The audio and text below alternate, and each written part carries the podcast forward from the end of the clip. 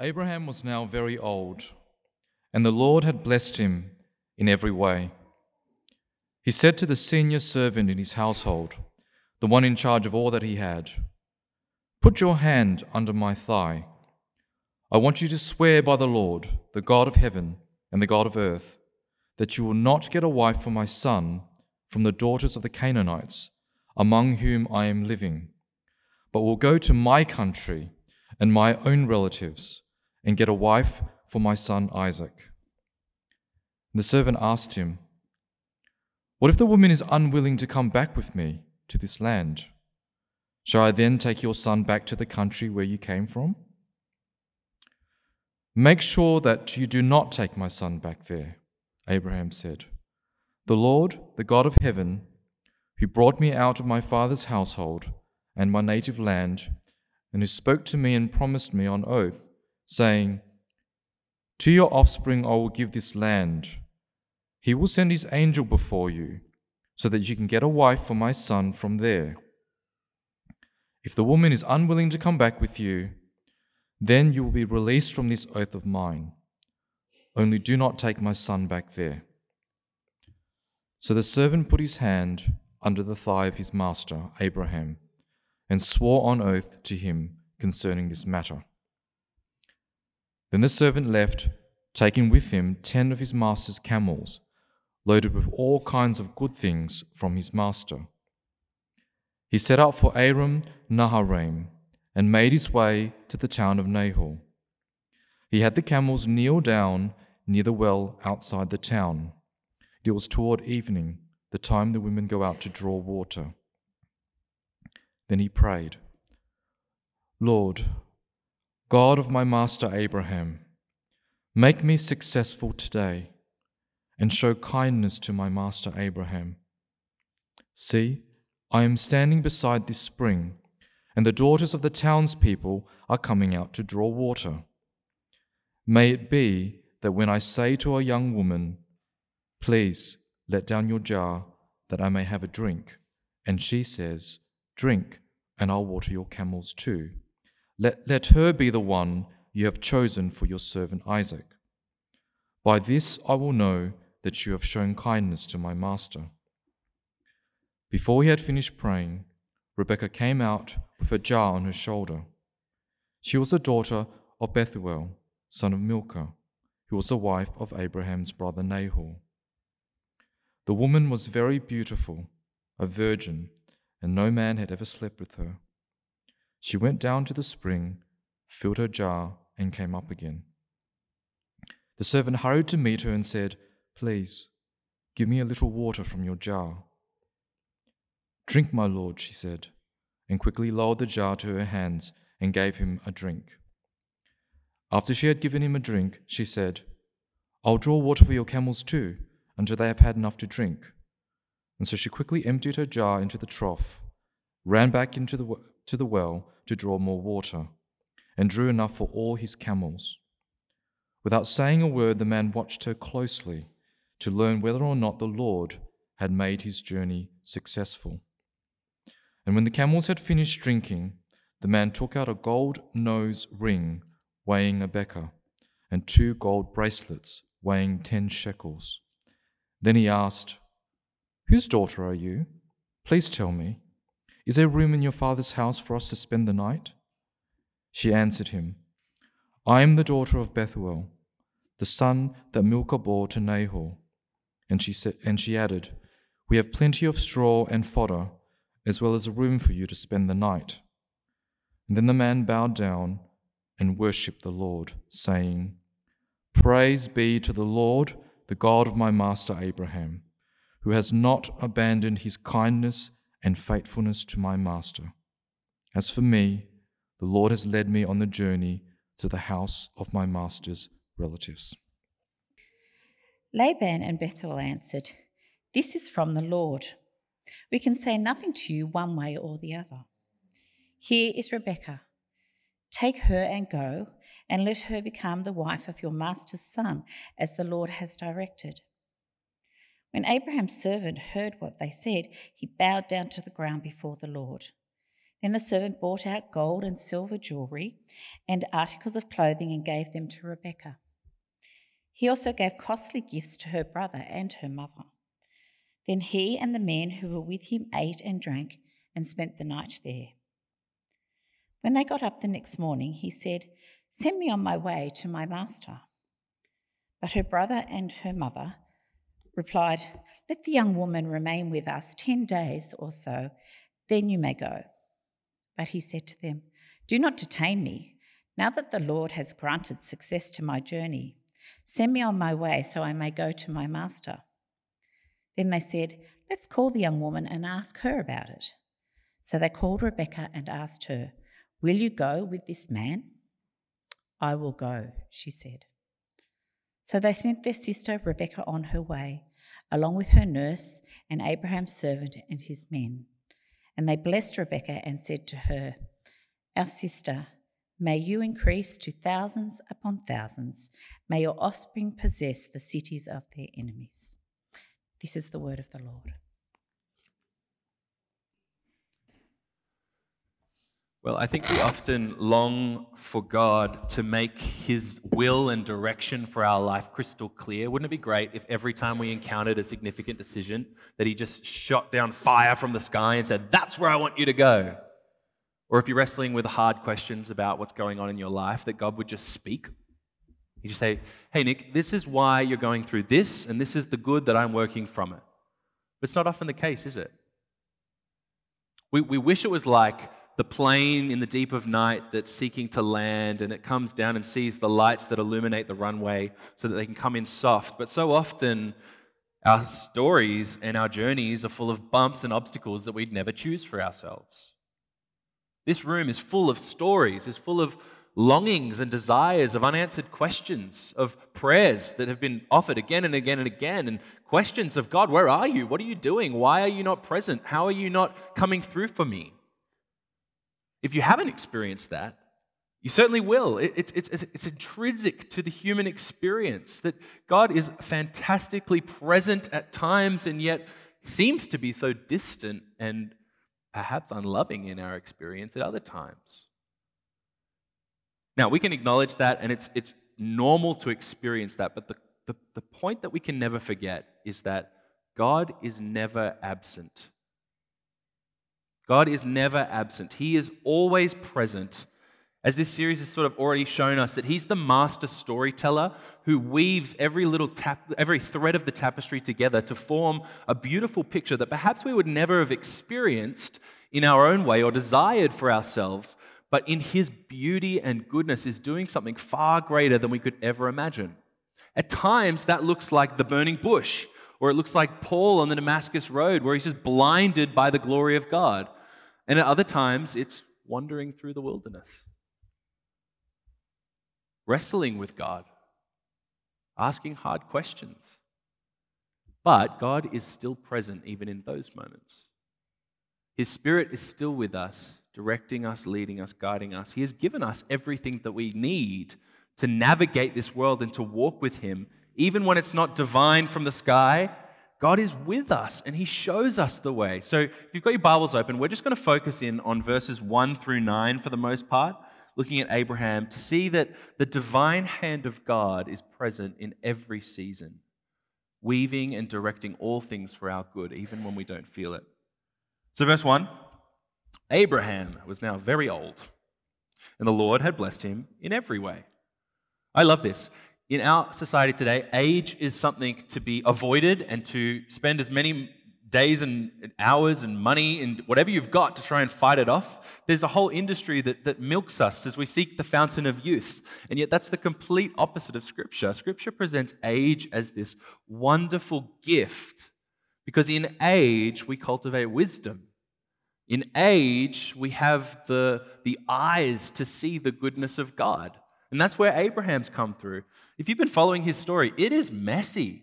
He's done some crazy stuff, he's experienced some crazy stuff. And at this point in his life, at his age, he can say, The Lord has blessed me in every single way.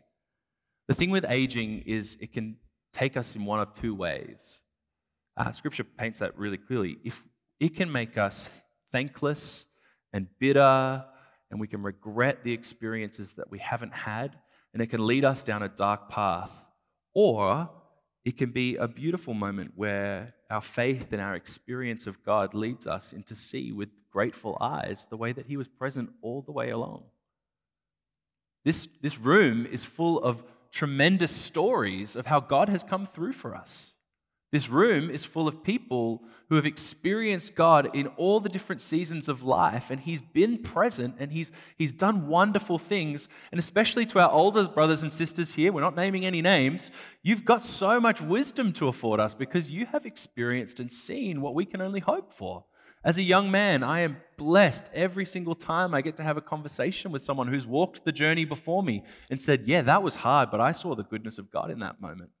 That's where Abraham is. He's come to this place of just presence and peace because he's seeing God's goodness in every season. And so we get to this weird account, which does feel very foreign, where he sends his servant to go find a wife for his son. It would be a little bit weird to do that today. If you were to send me up to at neutral for a coffee and I just sit there and pray, all right, Lord, whoever buys me a batch brew, that's the wife that you have for me. You know, it's, it's kind of foreign. It's a little bit weird in terms of the prayer, but also in terms of like the bridal price and the arranged marriages. We've just got to own that. On the one hand, there are things we might change. That's okay, because this is not presenting the ultimate good for marriage, but it's presenting reality. On the other hand, we need to put aside our snobbery and acknowledge that there are plenty of cultures who do things differently to us and they have mighty success in their marriages and, and beauty that comes out of it. So we sit in the middle, a little bit uncomfortable, but also just humbly allowing God to speak. But regardless, Abraham, verse 2, says to his senior servant in his household, the one in charge of all that he had, Put your hand under my thigh. Also, kind of weird, just a solemn moment, okay?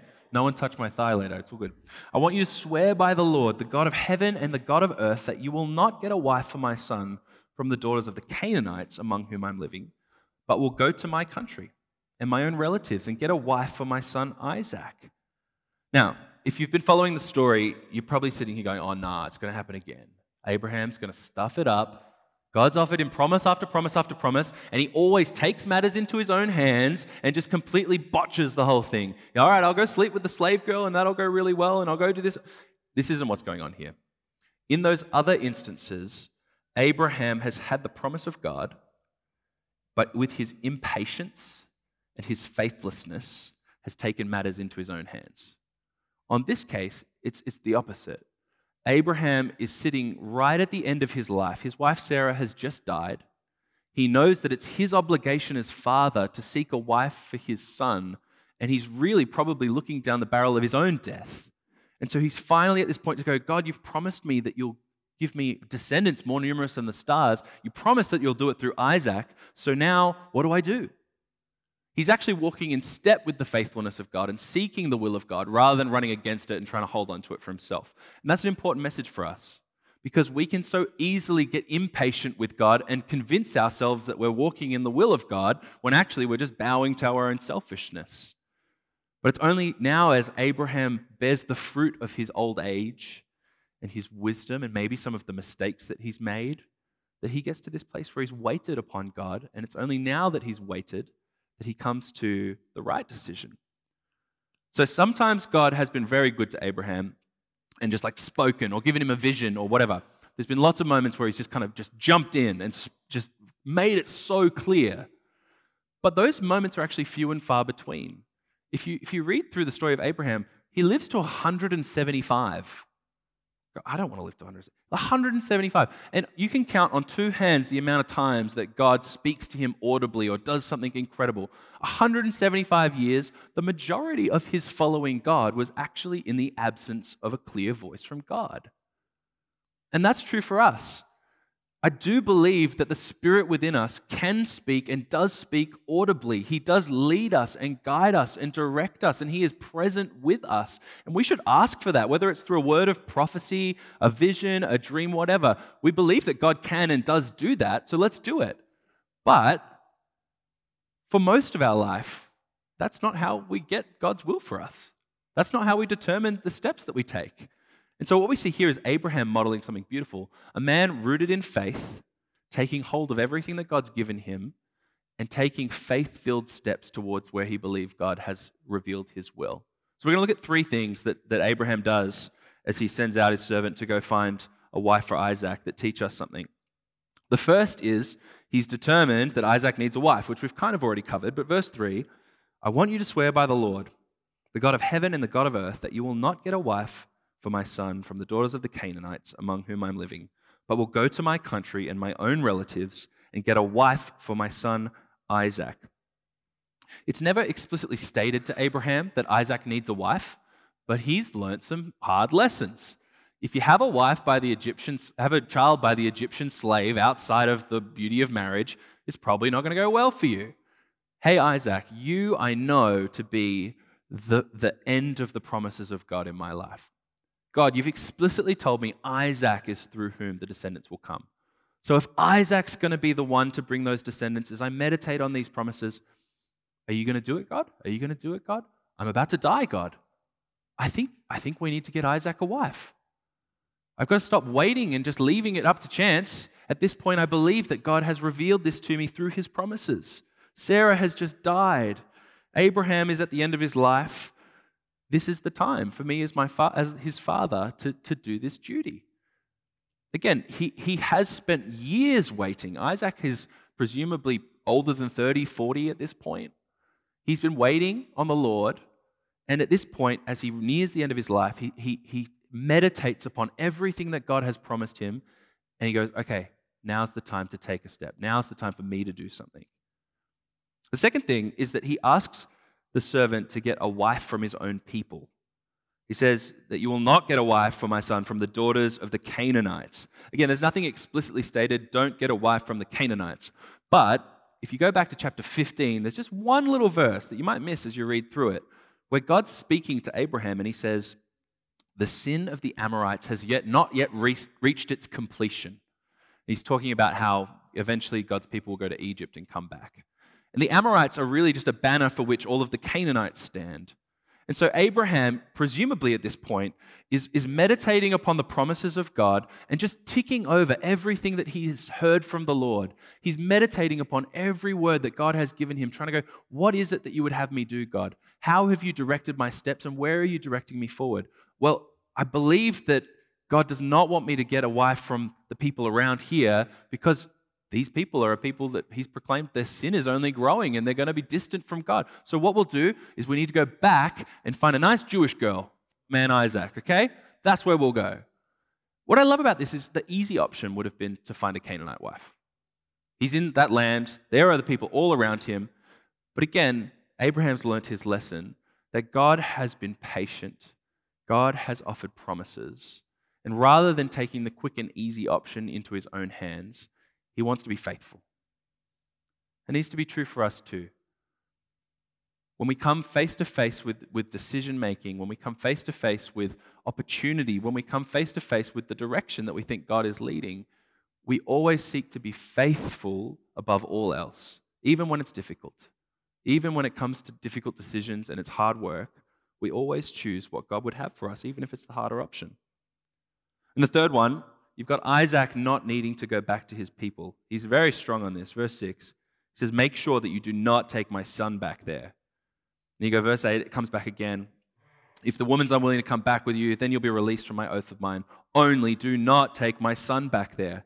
I love this. This is the tender hand of a father who loves his son and wants the best for them. This is the Ty and Laura dedication moment of, of looking upon his son and saying, I made these mistakes in the past where I went back to the old ways. God called me out of that land and promised me something great, but I just doubted him and I went back. So for my son, I'm going to do everything I can that he wouldn't make the mistakes that I do. Don't even take him near my land where I came from, because that is the sign of going back to the old ways. God has got so much better in the future for Isaac. Don't let him go there. What I love is as you read Genesis, there's actually not much on Isaac. You get a whole lot on Abraham, it's messy. You get a whole lot on Jacob and Esau, very messy. You get a whole lot on Joe, not much on Isaac. I think part of it is because in Abraham's kindness and goodness as a father, he's directed his steps in a way towards faithfulness that has actually set him up for a beautiful future. And that's so wonderful to see that we can learn from our disobedience and our rejection. And even in the absolute mess and chaos of this world, God can take us and lead us into a better place. For the fathers and mothers in the room, this is such an encouraging moment as a parent to say, as you seek to love and raise your kids in the Lord, God can do something with that, and God will do something with that. He can set us on a place. So these are the three things that lead Abraham's decision making. In the absence of a word from the Lord, I will cling to his promises. I will chew on them. I will meditate on them. They are the anchor for my life, they are the light for my feet. He goes over every single word and meditates upon them that God has spoken because, as Jesus said, you know, there's food that you don't even know about. You know, man cannot live on bread alone. We, we need to chew and devour and, and, and just live off the nourishment that the word gives us because that is the ultimate direction of our lives. Sometimes we say, God, show us where we're going. And he just says, well, look at your Bible. You have 66 chapters in here, 66 books in here. I've, I've made it very clear. Abraham's working on some pretty limited information. He's at the very start of the Bible. We have so much available to us. And so often, what we're longing for is not actually the, the direction of God, but the experience and the confirmation where we don't need faith, where we can just say, okay, God told me, so I do it. When God often wants us to step into the place of faithfulness, the place of the unknown. Because in His providence, in His goodness, He has far more for us than just the yes and amen to the things that we long for in our life. And so there's a few lessons I think we need to learn from Abraham about how we move forward in life. First one's this faith is not passive. Faith is not passive, but faith is humble. Have a look at Abraham's confidence. He's pretty set that what he's about to do is what God would have for him. Verse 7 The Lord, the God of heaven, who brought me out of my father's household and my native land, and who spoke to me and promised me on oath, he will send his angel before you. I'm going to send you, servant, and just know, I believe that the angel of the Lord will go. He, God didn't say that to him, I'm sending my angel, but he knew, he believed, he pressed forward, he took steps. Faith is not passive. And yet, faith is still humble.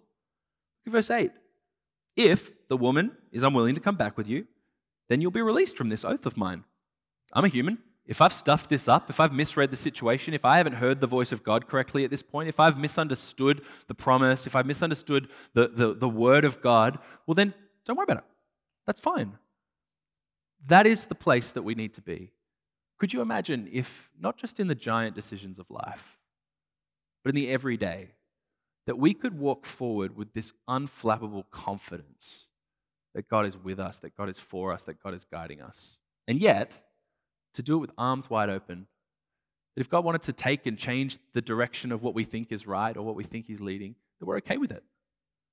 We know that the angel of the Lord goes before us, that the presence of God is within us, that God is weaving all things for our good, as Romans 8 says. But at the same time, our plan might not be God's plan, and that's okay. Faith is not passive, it's active. We need to take steps, we need to move forward, we need to press into what God has revealed. And yet it's humble. If God is not doing what we think He's doing, that's okay. Second thing from this passage that's just so clear to me is that prayer matters. God responds when we pray. Prayer is the main game. Prayer is not just the Christian thing that we do because it's a nice thing. Prayer changes the reality of this world. Now, again, this whole story, there's not a single moment where God speaks. There's not a single verse where it says God changed or did or, or did a miracle or what. All of it's just ordinary events. And yet in verse 12, you've got this servant who prays a very specific prayer, which again, maybe not a good lesson in prayer, but a good lesson in faith. He prays, All right, I'm going to go to this well. And when the lady comes forward with the water, she's the one. And if she waters my camels too, that'll be even better. It's expectant. He doesn't just pray afterwards. He does his thing and then goes, All right, God, hope, hope for the best. He prays right at the beginning because he has this faith that God will move. And then what does God do? He moves. Again, not suggesting we go water some camels and look for a wife like that. It's not, that's not the lesson here. But the point is that when we, we have this posture of faith and we press in prayer, God is at work. He's not just at work in the miraculous. This is the theology word for this is providence. God, in his power and sovereignty, has his hand upon every thread of creation. the power that created the universe, is weaving the little details of your life. And it's His pleasure to listen to you when you pray. There is power in prayer. I wonder if, if we truly believed every verse in Scripture about prayer, how different our life would be. If we truly, but when Jesus says, ask anything in my name and I'll give it to you. If we really believed that prayer was the main, how would that change things? It'd be amazing. God does speak when we pray. God does answer when we pray. God does lead when we pray, even if it's just by, by weaving the ordinary things in life towards our good. And the last one, I've touched on it before, but I think we need to see that, that Abraham has an incredible faith here, largely because he's just walking blind. He's got this promise that God gave him, and he's holding on to it and he's pressing into it, but that's all he's got. Whereas you and I, we stand here and we have every single one of these stories of faith to hold on to. We have so much of Scripture that just declares, screams, shouts the goodness and faithfulness of God. We, are not, we're not wandering blind. We've seen the whole counsel of God in Scripture. We're not just standing in the position of Abraham looking forward to some unseen future that hopefully his descendants might realize. We are standing on the other end looking back, looking at a moment where every promise of God was declared yes and amen as Jesus bled into that ground. As he gave up his life and rose from the dead, we're not looking forward to something that might come. We're looking back to something that's already happened. The cosmic victory that has already been won and declared over this entire world. There's no uncertainty about the big things. Everything that matters has been completely and utterly confirmed in Jesus. You do not need to worry about your eternity. You do not need to worry about your future. Everything in between in this small life is really just the waiting room for eternity to come. We have so much on offer. And more than just the word and all of the promises that Jesus has given us, the beauty of Jesus is that he gives us each other. I reckon Abraham would have been loving life if he'd been a part of a church. He could been like, hey, I think, I think God's leading me here. What do you think? When, when God saves us, the beauty is that He saves us into the body of Christ. He makes us one together. And so I can sit here and be blessed by your stories of God's faithfulness. And I can be blessed by your wisdom and discernment that God has given you. We get to walk this together. There's a book out there, I haven't actually read the whole book, but, but it's called Just Do Something by Kevin DeYoung. So often we're just we're searching, God, please show me what to do. And he's like, I've given you the word, I've, I've lit up the, f- the floor in front of you, and I've got your brothers and sisters around you showing you the way to go. What, you, what more do you need? So often that's what we need. We just need to press into what God has already revealed to us. We need to be willing to speak more honestly about where God has been present and where God has been absent in our lives because that is how we get to walk this thing together.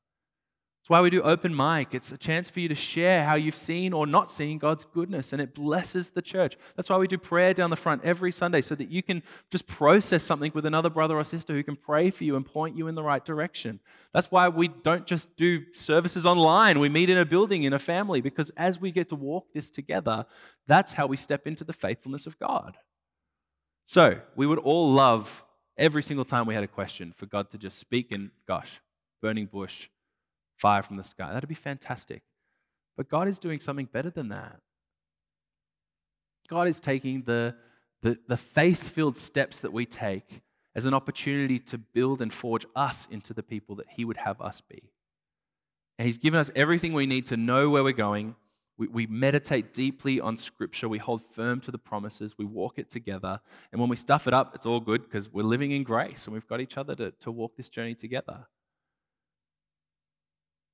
We get to be a part of the master storyteller's tapestry as he paints something incredibly beautiful in the gospel of Jesus in this community here in Neutral Bay. So let's do that together. Let's walk it with honesty. Let's walk it in fellowship and community. And let's pray now. Let's pray that God might come and meet us in, in the place that we're in. Father God Almighty, you are all powerful.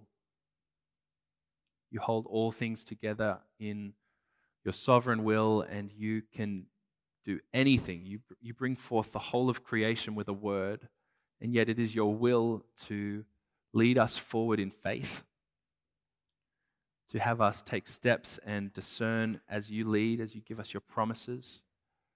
Lord, please, would you fill us with great, great joy and pleasure as we walk forward in your presence, even when we don't have the clarity of exactly where we're going.